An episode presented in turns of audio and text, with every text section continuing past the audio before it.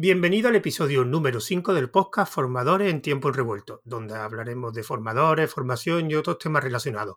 Mi nombre es José Jiménez y al otro lado del micrófono tenemos a David Vaquero. Buenas. Hola, ¿qué tal? ¿Cómo estás, José? Bueno, este es otro episodio también que es una entrevista. En este caso tenemos a dos formadores. Por un lado tenemos a Andro. Buenas, Andro. Muy buenas. Gracias por invitarnos. Gracias por participar y porque te, te hemos engañado bien. Sí, sí, yo, no me esperaba esto, pero... y en otro caso tenemos también a otra formadora que se llama María. Buenas, María. Hola, ¿qué tal? Nada, lo mismo, gracias por la invitación. A ti por aceptar también. Bueno, eh, lo primero es una pequeña presentación que hagáis cada uno de vosotros, así que si te puedes presentar de forma breve, Andro. Vale, pues a ver, para no aburrir a la audiencia, Em, mi perfil más cercano a, la temática de este podcast es que soy formador. Em, empecé muy joven, no sé si con 22, 23 años. Eh, estuve en una escuela llamada CEI. Antes tenía una sede aquí en Valencia. Eh, también fui dando formación un poquito a distancia. Me refiero que me, movía a ciertos lugares, sobre todo en, mi pueblo. Y mm, he ido cogiendo experiencia, he ido avanzando cada vez me han dado más cursos eh, y en un momento dado de la vida, pues eh, la escuela del CI cerró y, eh, IDECREA me, absorbió o me invitó a trabajar. Ahí empecé con un curso, luego fui avanzando y, bueno, hasta el día de hoy. O sea que mm, he pasado por, por muchas, muchas horas y muchas clases. Bueno, en tu caso, María, si te puedes presentar de forma breve. Sí, pues bueno, yo eh, comencé trabajando como diseñadora gráfica en, en, algunas agencias de publicidad, editoriales, y fue en el 2013 cuando di el salto pues a la formación con IDECREA y bueno, pues montamos la, la escuela. O sea, yo anteriormente sí que había tenido alguna experiencia mm, dando clases, pero de forma completamente esporádica. Eh, entonces, bueno, fue al, abrir la escuela, pues cuando ya sí que, pues sí que empecé a dar más, más formación y bueno, es a lo que me dedico actualmente, pero siempre lo he compaginado con otra actividad como, como Andros también, que tampoco lo he explicado, pero, pero en fin, que no es, no es eh, toda la actividad que hacemos. Bueno, en la entrevista siempre intento hacer las dos primeras preguntas, que es la misma para para entrevistados. En este caso, pues la pregunta es, a ver, Andro, eh, ¿qué consideras que es un buen formador y una buena formación? yo creo que es la pregunta que nos hacemos todos los profesores todos los días, ¿no? Antes, de empezar la clase y al acabarla. A ver, em, contestando a la pregunta, eh, yo creo que un buen formador es una, persona que sea capaz de transmitir un, calor, ¿no? que haga que el corazón de un alumno eh, sienta la misma pasión por la materia que, conoce el profesor y consiga mm, que su interés sea similar o incluso mayor. ¿no? Es una manera de, transferir o de llevar esa energía que uno ha cultivado con el tiempo, que ha ido refinando, eh, pasar como el testigo o, difundir, ¿no? Para que, para que eso no se pierda. Es, mm, no me gustaría considerarlo que es como tener un hijo, pero sí que es verdad que es una manera de, que el buen conocimiento vaya a buen puerto. Y una buena formación, em, eso ya es un tema muy personal. He conocido muchos profesores que le han visto desde un punto de vista muy técnico, otros un poco más espirituales, Mm, a mí me gusta mucho una formación que, sea muy personal, que se viva em, con una mirada, que no, hace falta un temario muy elaborado si al final eres capaz de conocer ese alumno, sus inquietudes, eh, lo que está buscando, sus miedos, mm. su forma de aprender y conectes y puedas darle eh, ese material que está buscando de una forma que sea capaz de digerir de una forma adecuada. Eh, no es igual una formación para todas las personas. Y eso yo lo noto mucho en, mis cursos, porque cada clase es diferente y mi rol o la forma de, transmitirle mi, materia tiene que estar adaptado siempre a ellos. No sé si he respondido a las preguntas. No, encima brevemente también. bueno, María, en tu caso, un buen formado y una buena formación, ¿qué lo consideras? Pues eh, básicamente creo que, es un poco lo mismo. O sea, que una buena formación y un buen formador más o menos tendrían que tener las mismas características. Y bueno, estoy muy de acuerdo con lo que ha dicho Andros, como no puede ser otra manera, aunque creo que nunca hemos hablado de este tema. no, no, no llega al caso. Hemos hablado de muchas cosas, pero eh, exactamente de esto, vamos, de esta pregunta, eh, creo que está, es algo que, está muy en el aire, quiero decir, que, es algo como muy básico. Si, no hay motivación eh, por parte del profesor, pues no puede haber una, una traducción de esa motivación al alumno. Entonces, eh, para mí lo más importante es que, es que sea, sea algo imprescindible, ¿no? Esta, esta motivación. O sea, que, el, profesor sepa eh, motivar al alumno, en el sentido de que quiera seguir aprendiendo, porque es verdad que cualquier, eh, cualquier programa formativo, o sea, cualquier asignatura, pues al final eh, una clase se va a quedar ahí. Entonces, pues lo, importante es que el alumno quiera seguir aprendiendo, quiera seguir investigando y, en fin, en cualquier materia va a pasar lo mismo, que es, es muy importante que, que el alumno quiera seguir formándose, no más allá de que haya entendido bien la materia. O sea, hay muchas veces en que se, eh, pues hay, hay veces que la, propia formación, el contenido no es tan, tan importante como lo que quiere, quiere trasladar el profesor. Bueno, eh, David, tus preguntas. Sí, yo, yo la verdad es que tengo curiosidad por, por, por, por IDECREA, porque muchas veces, venimos del otro podcast, siempre hablando de IDECREA, de IDECREA, de IDECREA, pero a ver si nos podías comentar un, un poquito más pues, pues de la empresa, qué es lo que ofrecéis y, a, nivel de, a nivel de formación y en qué estáis más especializados. ¿La pregunta para quién va? pues si quieres para ti, Andros, por ejemplo, ya que has hablado. Vale. Bueno, pues saludos a Javier Archeni.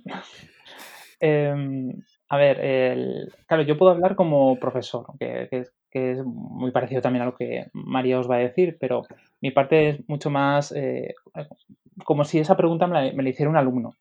Entonces, yo te puedo decir que en IDECREA eh, lo que se, intenta es que tú conectes con una, una, materia o digamos que puedas reciclarte. O sea, si vienes de un trabajo que no te acaba de gustar, quieres cambiar de aires y necesitas que alguien te ayude a, esa transformación, pues eh, yo siempre lo digo, y de crea es pequeño, pero es que son muy grandes los profesores.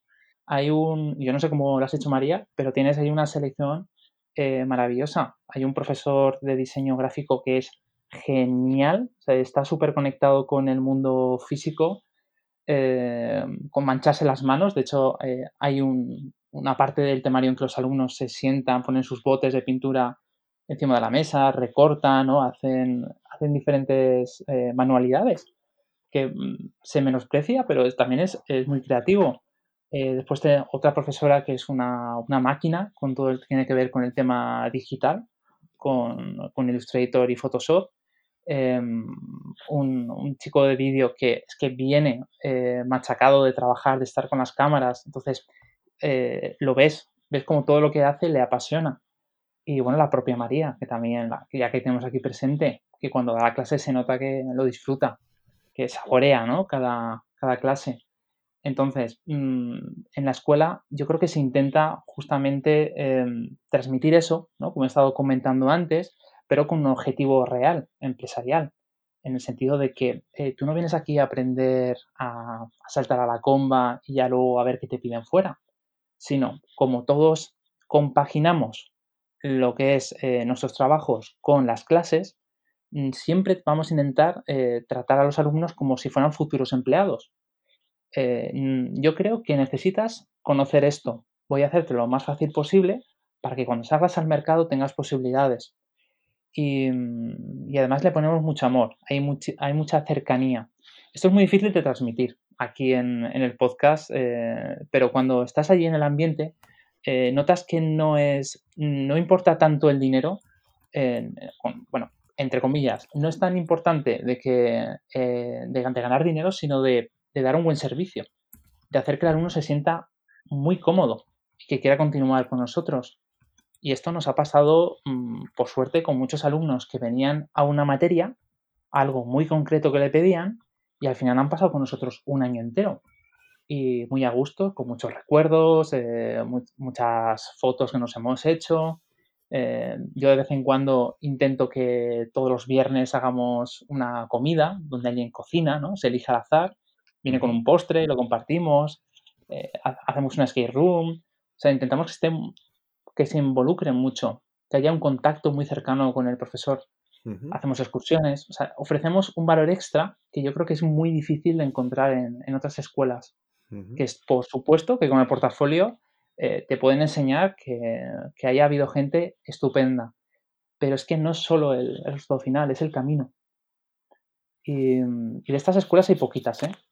Os lo aseguro. Vale, y María nos puede comentar un poquito, aparte del tema de lo de los profesores, ¿no? Que ha estado comentando antes, ¿cuáles son las líneas que soléis tener de cursos para los alumnos? Mm, sí, pues bueno, son, eh, tenemos por un lado eh, que son títulos propios, que son másters profesionales, que la, orientación es especializar al alumno a una, bueno, darle, digamos, una, especializa, una especialización eh, más, más profesional, o sea, dirigida al mercado laboral. Y luego tenemos cursos pues de introducción, cursos más cortos, ya pues más monográficos, ¿no? Entonces, en, el área de, bueno, realmente nuestras áreas son básicamente tres, eh, que son como tres departamentos, eh, diseño gráfico por un lado eh, y creatividad, luego diseño web y frontend y backend, y luego vídeo y multimedia. Más o menos esas serían las áreas, entonces, donde nos movemos. Entonces ahí pues ofrecemos diferentes programas que o bien eh, son especializaciones en concreto en una de las áreas más en profundo, o bien tenemos varios programas que, que, van saltando de un área a otra, digamos. O sea, el más polivalente, digamos que podría hacer em, diferentes programas formativos que, o sea, podría hacer un máster de hasta nueve meses con, diferentes orientaciones en cada una de las áreas. Entonces, por ejemplo, pues, o puede elegir a especializarse en una cosa muy en concreto o eh, ser más polivalente, digamos. Vale. Mm, y, claro, tiene que ser como muy complicado eh, el estar al día, ¿no? De, de, las nuevas cosas que van saliendo y de, y de poder adaptarse a ese mercado laboral, ¿no? Entonces, ¿cómo conseguís vosotros eh, hacer esa, mm, esa, adaptación ¿no? Eh, que tenéis que ir haciendo de los temarios y de las formaciones que, vais ofreciendo. Hmm. Bueno, eh, también hay mucho de prueba y error. claro, porque al final como tenemos un estudio, pues ahí vamos viendo, vamos oteando ¿no? qué hace el resto de, de, los que nos rodean. De ahí vamos cogiendo ideas y si lo vemos necesario o vemos que hay mucho ruido al respecto, pues yo al menos intento poquito a poquito introducirlo en el, temario. Em, ha habido casos de éxito y que, la verdad es que están ahí y funcionan muy bien, pero otros ha sido totalmente un desastre o al menos no, no se cumplieron los objetivos que yo, yo creía, ¿no? que me hmm. impuse. Por ejemplo, eh, una espinita que tengo ahí clavada es el tema de Python, porque al principio el, eh, todo el curso de backend se giraba alrededor de este lenguaje y estábamos muy orgullosos de ello éramos la, una de las poquitas escuelas, yo creo que la única, en Valencia que daba, un, temario tan extenso, donde tocaba varios frameworks, donde dedicábamos mucho tiempo a ello. Pero claro, eh, recibimos feedback de las empresas donde, hacemos, donde se envían los alumnos a hacer prácticas y nos decían, es que nosotros queremos PHP. Y si puede ser, que, que sepan WordPress. Entonces, claro, ahí nos tuvimos que sentar y hablar y decir, vale, ¿qué hacemos? Eh, seguimos dando lo que a nosotros nos considera que es más académico, más, más correcto, o le brindamos a las empresas lo que realmente necesitan para aumentar las posibilidades de nuestros alumnos a conseguir trabajo. Y bueno, pues como esa, mm, varias decisiones que se han tenido que ir haciendo. Em, yo también, al tener una experiencia muy larga eh, dando las clases, sé exactamente dónde, dónde, les cuesta más a los alumnos entrar. Mm. Y, y, al estar también haciendo proyectos reales, vas viendo qué cosas, que eso David, a ti te habrá pasado seguro, mm. cosas que tú das en la formación y dices, pues es que esto al final no se gasta. O es un caso muy pequeño, muy ínfimo. Mm. Eh, ¿Para qué? ¿No? Voy a quitarlo o, dejarlo de lado por si alguien me lo pregunta y voy a reforzar esta área, que aunque no sea tan divertida, sí que es necesaria. Bueno, pues básicamente así. es como se puede formar un temario. Dale, José. Bueno, yo me gustaría haceros una pregunta, pero para no ser la misma pregunta a los dos, lo voy a enfocar de, de diferentes formas. Em, me gustaría saber, porque vosotros tenéis, digamos, una academia que da clases presenciales, clases de pizarra de toda la vida, donde los alumnos se sientan en una mesa mm. y vosotros vais explicando con un proyector o con una pizarra. Pero claro, eh, son, me imagino, cursos de un curso normal de seis o siete meses, me imagino que serán los cursos que impartís. Y quiero hacer una pregunta desde un enfoque diferente. En tu caso, María, me gustaría saber cómo organiza, eh, me imagino que a principio de curso habrá alguna reunión o cómo organizáis para qué, qué formador da cada determinada clase o si el temario ya lo tenéis definido a principio de curso independientemente del formador o el formador tiene alguna libertad para impartir el temario. ¿Cómo organizáis a principio de curso, María?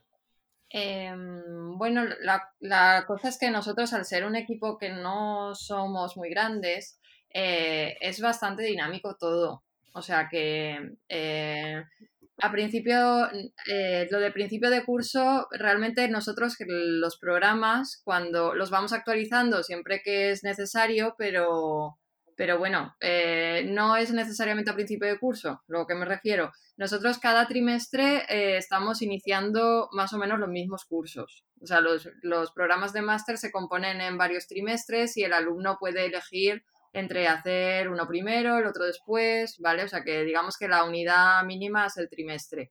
Entonces, al inicio de cada trimestre sí que es verdad que intentamos hacer una revisión de, del temario para ver los, puntos débiles, los puntos fuertes. Em, pero vamos, es eh, como ya digo, es bastante dinámico todo. Es decir, que nosotros mismos vamos comentando entre clase y clase eh, cómo va este grupo, este alumno en particular, eh, la enseñanza, los grupos son muy pequeños, o sea, son máximo de ocho alumnos en clase. Entonces es todo muy personalizado, o sea, tanto eh, yo que me encargo más de la gestión, como cada profesor, eh, sabemos exactamente cada uno cómo va, más o menos. Em, entonces, eh, bueno, pues estamos bastante actualizados, digamos. Entonces, a la hora de plantear el temario, em, ¿cómo se traslada esto a cada, a cada profesor? es que el temario lo hacen ellos junto conmigo. Quiero decir que el temario de Andros lo ha hecho él bajo mi supervisión, pero lo ha hecho él. Entonces, eh, es muy fácil, es muy fácil así. No sé, he contestado, no sé si he contestado a todo, la verdad. sí, sí, sí, de sobra, de sobra. Bueno, y en tu caso, Andro, pues me gustaría enfocarme más a la parte de formador, de, profesor, y me gustaría pues, preguntarte que dos cosas. La primera, ¿cómo imparte una clase, una clase presencial? Y otra cosa que se me, había ocurrido es porque me imagino que pondrá ejercicio, práctica en hmm. las asignaturas que tú des. ¿Cómo escoge un ejercicio, una práctica? ¿Qué cualidades? Bueno, a ver, em, cuando doy una clase presencial, eh, que es básicamente lo, que más he hecho en, mi vida, em, siempre intento, como he dicho antes, que haya una conexión. Entonces, yo necesito un feedback del alumno antes de empezar. Eh, no es que lo meta en una habitación oscura con un foco en la cara y le, haga un montón de preguntas, pero sí que es verdad que como ha venido ese día, cómo te contesta, cómo esté de sueño, em, es difícil de explicar, es un poco instintivo, ¿no? Sabes por dónde tirar, sabes si ese día va a aguantar un chaparrón de teorías, sabes si le puedes tirar más con el ejercicio o menos. Em, a pesar de que yo tenga muy cerrado mi temario y sé exactamente eh, qué día voy a dar cada cosa, soy bastante flexible. Puedo intercambiar cosas. Entonces, eh, intento que los ejercicios estén enfocados en dos líneas diferentes. Los sencillos, o lo que se dirían los que se deben dar sí o sí, todos los alumnos, y luego los pro, como yo los llamo, los que son más avanzados. esto lo habréis vivido todos. Al final tú en un curso acabas teniendo como, personas que tiran más o menos. Entonces, si te centras en los que tiran poco, los, los que tienen potencial se aburren. Y si haces lo contrario, se pierden, ¿no? Los, los que van un poco más flojo. Entonces, mm. yo lo que intento es, eh, como creo que hacemos todos, y que todos vayan a la misma velocidad, pero si hay una divergencia, tengo actividades preparadas para los que quieren mucha caña y los que tienen poca. Y así intento que todos se sientan que van terminando ejercicios, porque eso, eso me motiva mucho. En lugar de hacer un ejercicio muy grande, intento que sean pequeños, pero que dé satisfacción sean fáciles de corregir y que ellos noten un avance. Eh, si ese día los veo muy frescos y con ganas de aprender, pues mira, directamente hacemos una práctica todos juntos, pongo proyector, buscamos un ejercicio que yo ya os tengo preparados y nos ponemos.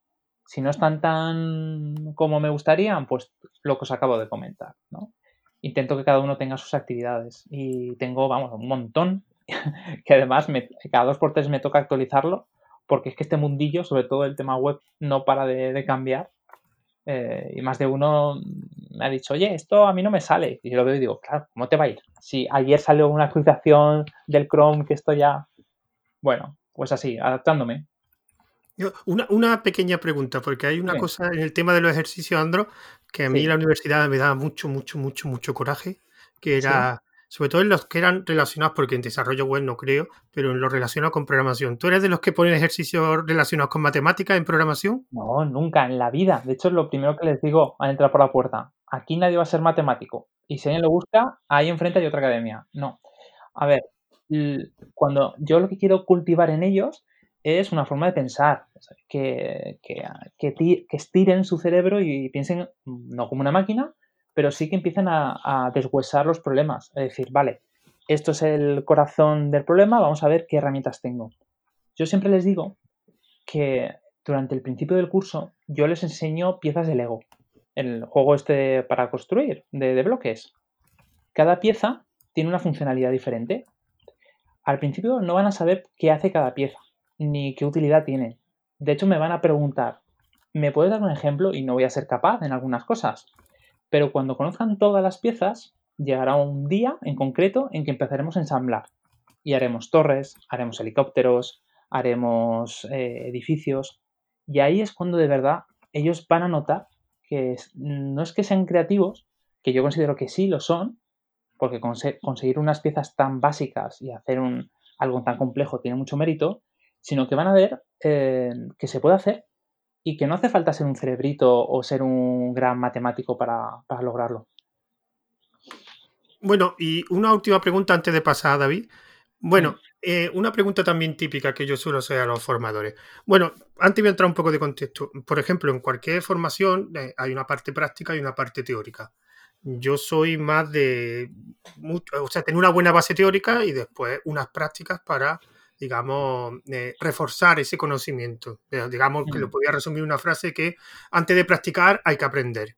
En vuestro caso, me gustaría preguntar a los dos, eh, María, ¿qué grado de, porcentaje en tus clases tienen la teoría en relación con la práctica?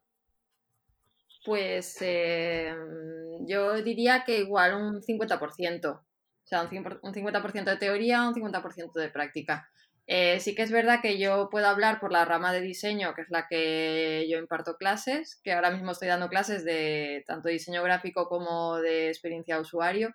Entonces ahí pues eh, sí que nos queremos diferenciar de otros, otras formaciones que muchas veces eh, solo se, digamos que al no ser estudios universitarios, eh, pues mm, muchas veces cuando se habla de vas a aprender a utilizar eh, Photoshop, Illustrator, InDesign o los programas que sean para, para diseño de interfaces, pero eh, realmente nos queremos diferenciar de ese tipo de formación mucho más práctica, digamos, de vamos a saber utilizar esta herramienta en concreto y sí que intentamos que en nuestros contenidos haya cosas que, digamos, se dan en la universidad sea, me explico.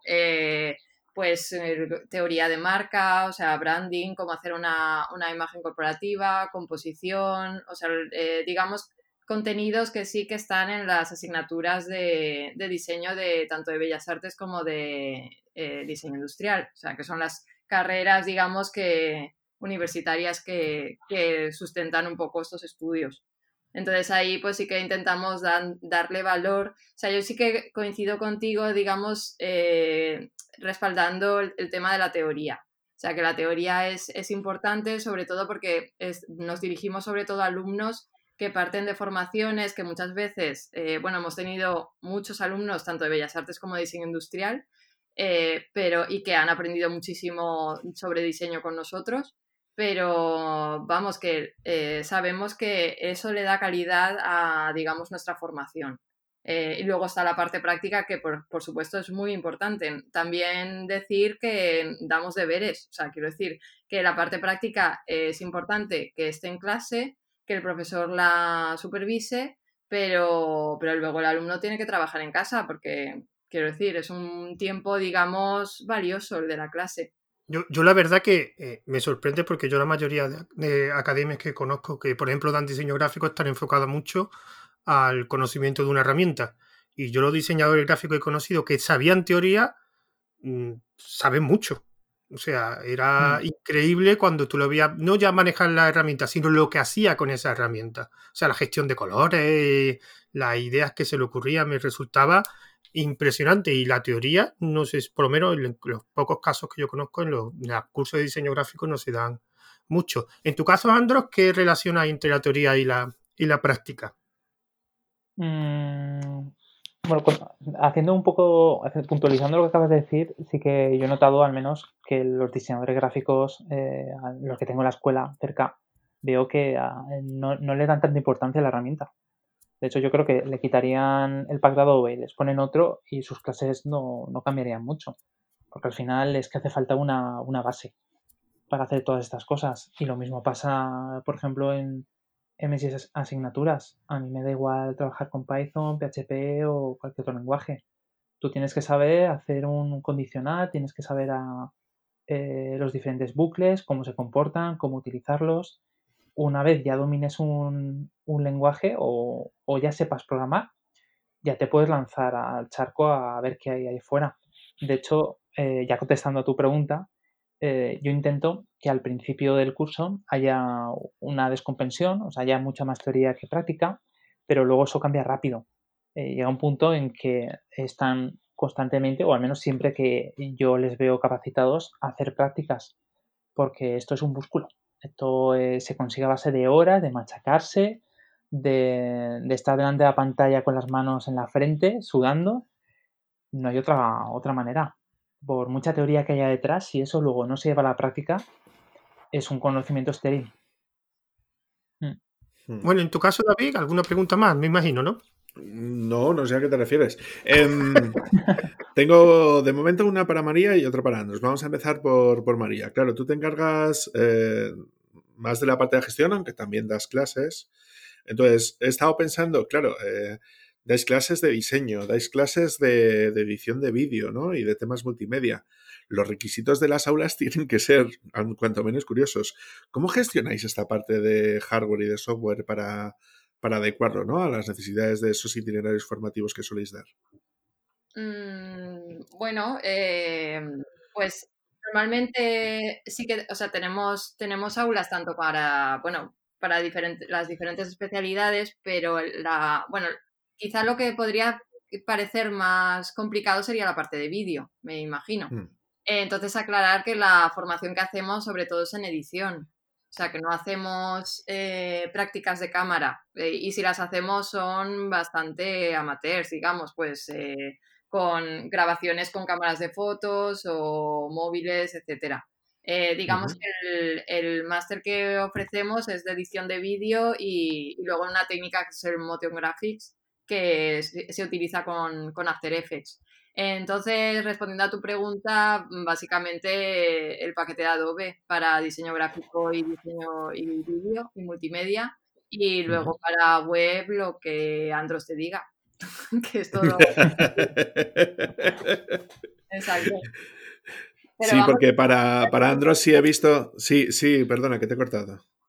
No, que no es muy complicado, que realmente lo, el software que tenemos de pago es eh, la, suite de Adobe y para gráfico y para vídeo y luego el para web pues no es todo software libre lo que lo que recomienda Android. Vale. Aunque en la práctica luego hemos hecho un mini cambio que no sé si David quieres comentarme algo. Sí, em, bueno, fuera de mí. Bueno, tú y yo solemos hablar. Y hay algunas cosas que estás implementando, ¿no? En el, en el, tema correspondiente al software que sueles utilizar para los cursos, ¿no? Eh, entonces, eh, ¿puedes comentarme cuál es la experiencia que estáis teniendo con, el paquete este de, de, JetBrains? O sea, ¿cómo lo habéis conseguido y cuál es la experiencia que tenéis a la hora de utilizarlo dentro de la escuela? Mm, JetBrains es una pasada. todo lo que puede buscar un desarrollador. Eh, seamos sinceros, ah, no, no nos cortemos. Entonces, ¿por qué no ofrecíamos antes esto? Primero, porque cuesta dinero. Entonces, una, es un software de, pago, de desarrollo que está genial, pero hay que pagar mm. una licencia, como puede ser la suite Adobe. Vale. Entonces, ¿qué hacíamos? Eh, utilizábamos software libre porque hay y todo el que queramos para, para el desarrollo como Visual Code, como Atoms y mm. todos estos IDEs o eh, editores enriquecidos. Pero em, yo tenía una espinita clavada que era poder utilizar eh, lo último de lo último o lo mejor para los alumnos. Hmm. Mm, por empatía, porque algún David Vaquero de otro podcast me lo estuvo comentando. o Te estuvo comiendo la oreja con cosas. Sea como sea, eh, hubo varias influencias, entre otras la tuya, y yo ahí decidí ponerme en contacto con ellos y ver qué pasos había que seguir o, cómo podíamos conseguir unas licencias para educación. Hmm. Después de mucha gestión, muchos correos, eh, que María ha sido testigo porque la, he puesto en copia, al final eh, nos han incluido en su lista de escuelas, eh, bueno, no sé si oficiales, pero reconocidas por ellos, como escuelas como tocan. Eh, a la altura de, un montón de universidades en España. Eso nos ha dado acceso a que con el correo electrónico de la escuela podemos conseguir licencias para nuestros alumnos, lo cual es una gozada. Entonces, hemos migrado de utilizar Visual Code a irnos a PHP Store, que, vamos, es que la diferencia eh, hay que probarla, de, de verdad. y yo al menos a día de hoy muy contento no tengo ninguna queja. ¿Cuáles son las mejoras que has visto principales de, lo que teníais a lo que tienes ahora? Lo que más me ha gustado ha sido todas automatizaciones y cosas que vienen preinstaladas que evitan eh, calentarse la cabeza al alumno. Por ejemplo, eh, cuando yo instalaba Visual Code necesitaba ponerle el plugin de PHP, tenía que buscar cómo era conectarlo con, em, ¿cómo se llama? el plugin de debugger que tiene PHP. Sí, con el Xdebug, ¿no? Exacto. Em, mirar luego algún cliente para sincronizar el repositorio, varias cosas. Y aquí ya viene, de serie. Eh, doble clic, abres y ya tienes todo preparado. Lo único que tienen que preocuparse es elegir el, color que les gusta de fondo. Y entre eso y todas las ayudas visuales que vienen, de te has equivocado en esta línea, hasta las faltas de ortografía. Cuidado que esto va con acento. Em, yo creo que les ayuda muchísimo. Es una herramienta que cuesta de, trabajar porque es enorme, pero bueno, poco a poco todos nos vamos haciendo, tanto yo como ellos. Vale. solo decir que si nos quiere patrocinar JetBrain, que estamos dispuestos, ¿eh? Por supuesto, aquí hay padrinos. que después de esta publicidad, hombre, lo podían escuchar, la verdad. vale. Eh, una pregunta más para María. Eh, muchos de nuestros oyentes son, son profesores también, ¿no? Entonces, si nos gustaría saber, pues, como, cuáles son los requisitos que vosotros soléis poner a los, a los formadores que suelen trabajar en IDECREA, un poquito cómo es el proceso y qué es lo que soléis pedir de ellos. entonces, si nos puedes comentar un poquito por encima, te, lo agradeceríamos mucho. Mm, pues, eh, bueno, básicamente eh, portfolio y una entrevista personal. Eh, realmente no hemos tenido muchos procesos de selección porque los profesores que tenemos eh, los tenemos ya bastante tiempo y, ahí están. Eh, y, bueno, no sé, también la, han venido muchos por recomendación. O sea, quiero decir, el, Andros pues, pues vino porque, porque también teníamos una persona en común. Eh, vamos, a casi todos han venido por recomendación. Creo que, el, que, tuvimos un proceso de selección y, bueno, pues, eh, pues, nada, fue, fue bastante rápido, o sea que no sabría contestar muy bien. O sea, lo que, los requisitos que a lo mejor podemos pedir es que tengan experiencia en el sector y experiencia docente, que no es muy fácil. que no es muy habitual, ¿no? No, no, no. Entonces, eh, un diseñador gráfico que tenga experiencia como diseñador gráfico y aparte que tenga eh, experiencia dando clases, por eso el único proceso de selección que hicimos fue bastante rápido porque no hay mucha gente que, tenga ese perfil. Claro. De hecho, quiero añadir de que nos está costando muchísimo encontrar eh, profesores para, por ejemplo, dar diseño web o programación. Claro. Una pregunta a los dos. Eh, ¿Y le hacéis algún prueba, alguna prueba, digamos, práctica? O sea, ¿le ponéis delante que os explicar algún tema delante vuestra? No, no, no, no, no. Mm, yo creo, yo creo que ya puedo decir que tengo bastante experiencia como para saber si una persona es buena comunicadora y le motiva la materia o no. O sea, con una simple entrevista yo creo que, que yo eso lo puedo saber, más o menos. No sé. Yo creo que es... No, no, pero no, mi pregunta no es que sea buena comunicadora, que sabe explicar. Sí, sí, sí, pero mm, más o menos yo creo que eso en, una entrevista sí que sabes cuando una persona se está, se está explicando con claridad. También tengo que decir que en el área de, diseño y desarrollo web eh, he conocido muy, muy poca gente que, que sepa explicar la materia bien. sí.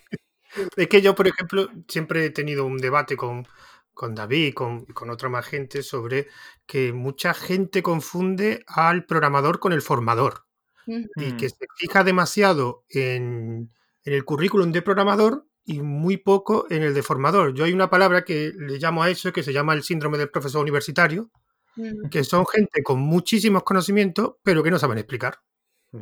Sí, estoy totalmente de acuerdo con, con eso, sí. O sea, que muchas veces, y, es el tema de que en la universidad se prioriza el perfil investigador, que está muy bien, tiene que ser el profesor universitario investigador, porque eso es lo que le da prestigio a la universidad, pero eh, se pierde muchas veces el que un profesor sea buen comunicador. Y buen comunicador me refiero a que explique bien la materia. Y en el área de diseño y programación, yo lo veo complicadísimo, la verdad. Lo digo como experiencia de alumna, vamos cuando yo he hecho un curso de, bueno, que he hecho alguno de diseño web, eh, la mayoría no me he enterado de casi nada porque el profesor no, digamos que no, no se ha explicado como yo hubiera querido. Yo es que veo un problema también eso en que a los malos profesores, que son buenos programadores, al final nadie le dice que es un mal profesor. Y eso me lo he mm. encontrado yo, como yo alumno, porque yo también he sido alumno de curso, donde me he encontrado profesores que es verdad que sabían de la materia, porque el contenido que habían escogido era bueno, pero explicando eran malísimos. Pero lo curioso es que después nadie se lo decía. Después cuando pasaban un... O sea, cuando veías comentarios, la gente decía, uy, buenísimo profesor, explica muy bien, tiene un conocimiento. Y yo digo, pues tú has tenido un profesor diferente al mío porque no sé, además, los típicos fallos que tiene mucha gente que se nota que no, que no sabe comunicarse, como por ejemplo eh, esas pausas de varios segundos, repetir la, no sé cómo es, esta para, repetir palabras muchas veces, las coletillas, el eh, bueno, vale, o sea, que se nota que, vamos a ver, eso más o menos lo tenemos todos, pero si tú eres un formador, todas esas cosas tienes que, que perderlas. Aunque sepas tenga mucho el contenido. Bueno, pero me estoy enrollando que le tocaba a David. David sigue preguntando, claro. vale, perfecto. Em, vale, eh, a todos nos ha tocado lo que nos ha tocado, porque es con lo del tema de la formación, es uno de los sectores más afectados, ¿no? Por, por el tema este del coronavirus, ¿no? Y todo esto, y a ver cuándo podemos salir de confinamiento nosotros, que, yo creo que seremos de los últimos que podamos salir.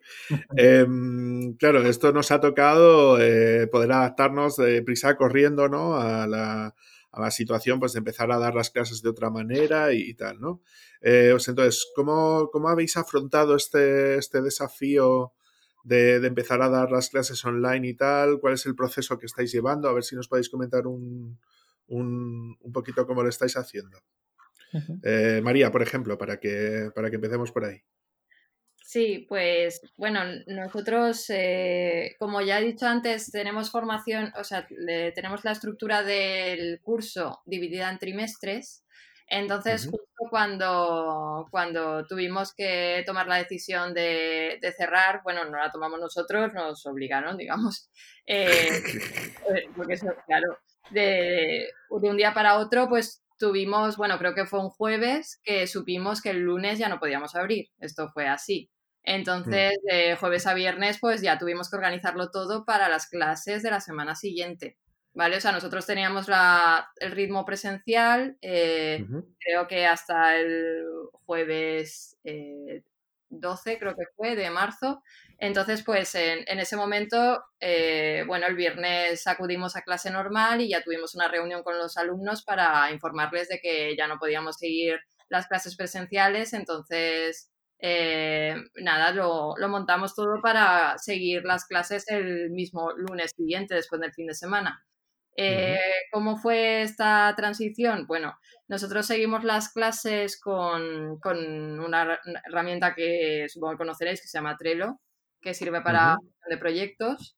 No es ni mucho menos una aula virtual, pero a nosotros nos gusta mucho porque nos sentimos muy cómodos, bueno, porque trabajamos, eh, como ha dicho Andros, en, en, la parte de estudio, ya con herramientas pues, de gestión de proyectos entonces, esta, esta, herramienta nosotros digamos que la usamos a nuestro gusto en las clases. O sea, la dividimos, pues la, la utilizamos la herramienta pues para poner recursos a los alumnos eh, de interés, bibliografía, calendario y luego pues la usamos pues para subir las actividades que ellos hacen en clase. Es una manera de, por ejemplo, un gráfico que ellos vean visualmente lo que hacen sus compañeros. Esto me parece muy, muy interesante. Y ya la llevamos eh, usando pues años, vamos, que no, no es una cosa novedosa. Entonces simplemente con, con, Trello y un sistema de videoconferencias, que en un primer momento fue Jitsi, luego nos pasamos a Zoom por la, por la estabilidad que tenía la conexión. Eh, pues ya está, así, así lo reconvertimos. Entonces, a día de hoy, bueno, hemos tenido unas vacaciones ahí en medio, a día de hoy hemos iniciado de nuevo el trimestre con estas dos herramientas. O sea que un poco ha sido esa la, la conversión. ¿Y, ¿Y, qué es lo que tenéis pendiente dentro de ese proceso? Aparte de la utilización de Zoom y de Trello, ¿os habéis planteado otras cosas que queráis incorporar? Mm, sí, bueno, ya hemos empezado a ofrecer formación 100% online. O sea, es verdad que esto ha sido eh, una formación presencial que por, por, las circunstancias ahora es online, ¿vale? Pero las clases las estamos enfocando exactamente igual que las enfocábamos, que enfocábamos en la presencial, que tienen una estructura de tres horas al día. Eh, entonces, tanto profesor como alumnos están conectados tres horas al día. Es decir, que, que son no es una formación online al uso, digamos, de, clases grabadas, eh, o sea, las clases quedan grabadas, pero vamos que es una, tenemos un contacto con el alumno diario, al igual que ocurría en la presencial. Entonces, lo que sí que hemos hecho desde, desde este momento, desde mitad de marzo, es empezar a, ofrecer eh, tanto los programas de másters como algunos cursos 100% online o semipresenciales. y, y, bueno, sí que tenemos ahí en nuestra hoja de ruta para el curso que viene, pues hacer una plataforma de e-learning. Quiero decir que esto es un, es un proyecto que tenemos ahí, que sí que queremos reconvertir eh, toda nuestra formación a, a online, pero, pero bueno, lo haremos poco a poco. Sí, la verdad es que para ese tipo de cosas otra cosa no, pero de un día para otro es muy complicado hacer ese, ese, ese tipo de temas, ¿no? Sigue tú si quieres, eh, José. Vale, eh, bueno, habéis comentado eh, que queréis hacer una migración a una plataforma online. ¿Habéis pensado algún herramienta tipo Moodle o otra alternativa? Hmm. Pues yo eh, tengo experiencia pues en, en, otra, en otras empresas en las que he estado con Moodle y, y no me gusta mucho, pero... no sé por qué lo dices, es una herramienta súper ah, personalizable. Quiero decir, yo como usuaria, ¿eh? yo, vamos, ya os digo que yo no soy desarrolladora, con lo cual no, no puedo hablar mucho. Eh, yo toqué Moodle y, y, otra que se llama Chamilo, que también es de software libre. Que ¿Cómo, cómo? Perdón, no lo he entendido. ¿Cuál es la otra? Una que se llama Chamilo. Ah, sí, la conozco. Ah, vale, pues que es de software libre. Yo creo que, que sí que creo que es más conocida en Sudamérica, según me decían, pero y bueno, pues no, la verdad que no, no lo sé, es algo que tenemos que, que mirar. Yo, yo, sí lo he visto e implementado. Otra alternativa, es que claro, Moodle es tan archiconocida, pero en las universidades, por ejemplo, sé que hay otras plataformas como Sakai o Claroin, que además que están parte desarrollada por universidades, y una pregunta en relación con esto. Eh, ¿Qué opináis de la formación online tipo Udemy o esta gente que de los vídeos que se ven en YouTube para aprender diseño gráfico y, mm. programación? ¿Qué opináis? ¿Buena, mala? Eh, ¿Mejor no contesto? Mira, justamente ayer tuve una conversación con un alumno que venía de YouTube. Se había estado formando durante unos meses eh, sobre tema de diseño web y al final acabó apuntándose al máster y lo tengo actualmente como alumno.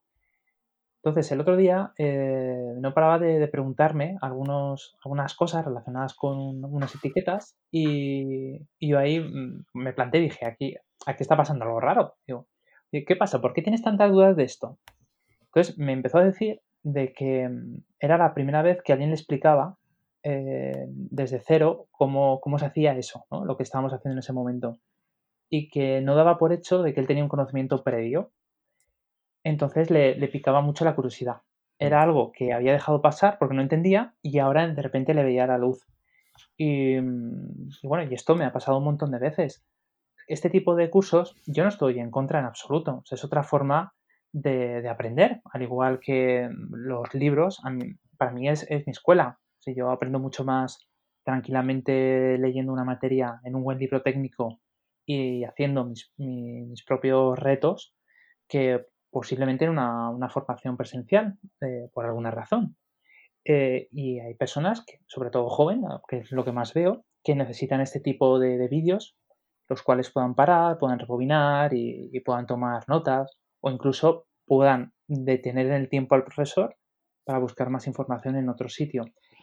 Mm, pero a mí me da la sensación de que el no tener un profesor a que le puedas hacer una pregunta directa y te la puede responder en, al instante, eh, si no tienes eso, estás perdiendo mucho. Estás, eh, o vas a tener que invertir un gran tiempo, mucho tiempo en resolver esa duda por ti mismo. Y mm, lo que siempre, bueno, ya que hemos hablado ¿no? del viejo profesor, de, de mancharse las manos de tiza, eh, esa figura no creo que se haya quedado desactualizada con el tema online. Mm, y, no debemos olvidar que está ahí siempre va a existir. Hmm. Y para una última pregunta y paso a David. En tu caso, te quiero enfocar a María. Eh, a un alumno de diseño gráfico, ¿cuándo le recomendarías que empezara a ver vídeos? ¿Al principio, al final, para actualizarse, durante el proceso de aprendizaje? Te refieres a e, este tipo de cursos en plan píldoras, ¿no? De... Sí, o, vídeos, los canales estos de enseñanza que se ven en YouTube o un curso de Udemy. ¿Cuándo crees que sería el momento perfecto para que un alumno empezara a ver vídeos mm, de una forma ya habitual? Eh, bueno, nosotros eh, una de, los, de, las cosas que hacemos para, favorecer la, matrícula también es regalarles un curso en doméstica. No sé si lo conocéis, es una plataforma de, cursos enfocados a, sobre todo a diseño de gráfico. Últimamente están poniendo más de experiencia de usuario, pero eh, pues em, vamos, no, no, estamos para nada en contra de, de este tipo de formación y yo creo que puede ser complementaria y beneficiosa. O sea, siempre es verdad mm, que, es que yo creo que no es comparable. Es decir, hay, hay cursos que, por eso te comentaba lo de las píldoras, porque lo veo más o menos así, de, eh, o videotutoriales de cómo hago en Photoshop un efecto de no sé qué. Pues estupendo. O sea, quiero decir, si quieres, si quieres eso en concreto, pues mm, te vas a YouTube, lo buscas y, y lo ves pero insisto en que nuestra formación no, el objetivo no es ese, o sea, no es que conozcas todo, todo el funcionamiento de la herramienta que, es Photoshop, que es una herramienta súper potente. Eh, vamos, eso lo puedes hacer en tu casa buscando en internet, eh, buscando libros. Realmente lo importante en, y en diseño creo que es que, vamos, que, es muchísimo más, es eh, el tema de que el profesor te pueda guiar y, y pueda fomentar por un lado la creatividad y por otro lado hacer un poco de dirección de arte. Es decir, que, que te diga, pues a ti te puede gustar eso, pero a tu posible cliente o al público al que tú quieres dirigir la marca o si has hecho un, briefing como tienes que hacerlo, pues tienes que llevar a tu proyecto hacia, hacia ese objetivo. Entonces, eh, digamos, verlo un poco más desde el punto de vista también empresarial y, bueno, de, no enseñar solamente la herramienta. Por lo tanto, por supuesto que hay un montón de información en Internet y, bienvenida sea.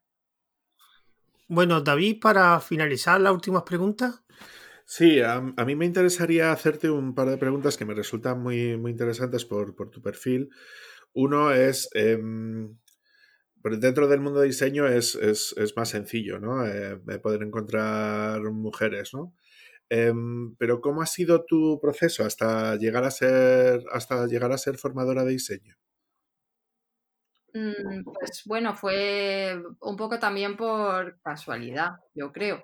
Eh, o sea, yo venía dedicándome al diseño gráfico años, pero bueno, me coincidió, en la crisis del 2008 yo estaba trabajando en una empresa, en el 2009 me despidieron formé una, una, marca con un compañero, empezamos a trabajar desde, desde casa, o sea, como freelance, digamos, y eso duró un tiempo hasta que al final decidimos eh, formar y de crear que es esta, esta escuela. Entonces, eh, pues ha ido también un poco evolucionando. O sea, siempre, es algo que me ha gustado, el tema de, de la formación, y, bueno, pues eh, como es mi rama, quiero decir, el, diseño, pues empezamos a dar formación en, esto y ya nos fuimos ampliando a otras áreas relacionadas y al final pues nos, definimos como esta eh, escuela de artes digitales, digamos, eh, por esas, esas áreas que se están relacionadas con, la tecnología. Pero vamos, ser mujer yo creo que ahí tampoco Tampoco, eh, tampoco he visto ninguna traba ni, nada parecido, la verdad. Y a la hora de dar clases, es decir, a la hora de, dar formaciones, ¿te has encontrado con algún problema a la hora de, pues eso, de, algún tipo de... O sea, ¿cuál ha sido como, como tu experiencia dando clases? O sea, de, detalles que ves en clase que a lo mejor, pues eso, a un chico es mucho más complicado que le pase eh, y que a ti a lo mejor pues sí te ha podido pasar. Mm, yo creo que, como el perfil de nuestro alumnado es bastante joven, eh, pues no, hemos tenido así eh, problemas, digamos, en cuanto a, a, clichés o, cosas un poco más, más vistas. También yo creo que ahí en las, como tú muy bien has dicho, en el ámbito de diseño, precisamente sí que, sí que se suelen ver mujeres. Ahí lo complicado es en, en desarrollo o sea, eso sí creo que, que Andro sí que puede comentar un poco eh, el tema de cómo, cómo, muchas mujeres, o sea, como muchas alumnas suyas sí que se, se, ponen trabas ellas mismas en el proceso de aprendizaje, muchas veces por ese techo de cristal que, que, del que se habla, que es el, en plan de yo no sirvo para esto o es demasiado difícil para mí. Eh, eso yo creo que, que sí que es muy interesante, no en, la, en el área más creativa, más artística, que eso creo que sí que está, las mujeres como que lo tenemos más, más valorado, pero en las profesiones técnicas eh, sí que siguen estando esos, esos problemas un poco ahí vigentes. Y eso sí que lo vemos, o me lo comenta mucho Andros en cuanto a nuestras alumnas. ¿Y, qué nos puedes comentar sobre eso, Andros? ¿Qué es lo que has visto pues, de problemas a los que se enfrentan? Que por lo que ya se comentaba eran más de temas de, mm. de, autoimpuesto, ¿no? Pero mm. ¿puedes comentarnos un poquito cuál es tu experiencia en ese aspecto? Yo lo que noto mucho eh, es que las chicas son mucho más trabajadoras, pero sin duda alguna. Son las que toman muchas más notas, hacen más preguntas, eh, me trabajan más en casa y además eso lo podemos controlar muy rápido y lo sabemos con Trello, a qué hora ha subido cada, persona algo. Em, suelen ser de verdad las que se meten como si su vida dependiera de ello. Mientras que yo he notado al menos que, los chicos son bastante dejados. Como que mm, lo ven fácil, que es cuestión de tiempo de que ellos dominen esa materia y sean unos expertos. Lo cual al principio es verdad que les puede ayudar, pero cuando se acerca al final del curso enseguida ves que no, que ellos mismos se han autoimpuesto un, un problema. Em, y, las chicas, o al menos a mí me da sensación de que enseguida eh, me, sueltan la frase de yo es que no valgo para esto. Em, es que esto es muy difícil para mí. O lo típico de es que tal vez si vengo más tarde o, vuelvo dentro de un, tiempo ya lo pueda dominar bien. Pero le, dura poco, porque en cuanto mm, bajamos algo del nivel o nos enfocamos a otra cosa o, se les anima, siguen trabajando y consiguen muchas cosas, pero a veces he tenido la sensación de que por muchos logros que, yo, que ellas consigan, nunca es suficiente. Mm. Em, y en cambio, eh, esto a lo mejor más de uno me va a matar por decirlo, pero es que los mejores programadores que yo he tenido han sido mujeres. Mm, han sido de verdad quien han entendido de verdad cómo funciona. Y, mm, yo siempre me acuerdo ¿no? de, las primeras programadoras, ¿no? de, que al final eh, ellas dominaban bien el, sector ¿no? y llegó el hombre un poco a usurpar. Y, y lo veo ahí yo digo, es que eh, son multihilo, son trabajadoras. Sí. Son multitarea. Exacto, exacto. Sí, yo lo que sí quería decirte es, ¿y, cómo mm. enfrentas cuando, cuando ellas te trasladan ese, mm. eh, esa presión, ¿no? Esa igual falta de autoestima o, mm. esa, esa falta de, de, ¿cómo decírtelo? Sí, de confianza en pues de, sí, eso es, de, esa falta de confianza. ¿Cómo, cómo le enfrentas con ellas para, para, poder motivarlas, ¿no? A la hora de, pues de que ellas mismas vean eso, ¿no? Este es el punto que a mí me gusta que sea presencial las clases. Porque cuando ocurre esto, yo puedo hacer muchas cosas. Tengo un, abanico de herramientas. O, por ejemplo, irme al descanso. Llevarla o con el grupo o a solas, me da igual, a tomar un café Hmm. y que me cuenten cuál es el problema, dónde están atascadas, eh, para encontrar entre los dos una solución. O hablar en privado y decir, pues mira, tal vez puedes trabajar esto, yo te paso este PDF, o mira, esta página web hay ejercicios, em, o a solas también eh, que me cuenten qué les está molestando en el proceso, o sea, qué, qué, es lo que se quedan atascadas y entonces yo puedo rehacer el, el camino. Porque a pesar de que mi temario esté muy marcado, eh, yo lo puedo, vamos, mm, cambiar en cualquier momento y, por eso digo que cada clase es única. Entonces, eh, esto me ha pasado y no hace mucho, que tenía un grupo donde había más mujeres, de hecho solo había un, hombre, y llegó un punto en que me pidieron repetir, o sea, volver al principio, porque ya tenían eh, cierto conocimiento, entonces querían hacer un repaso para, para ellas ganar esa confianza de que de verdad lo habían aprendido. Hmm. Y lo hicimos y salió bien.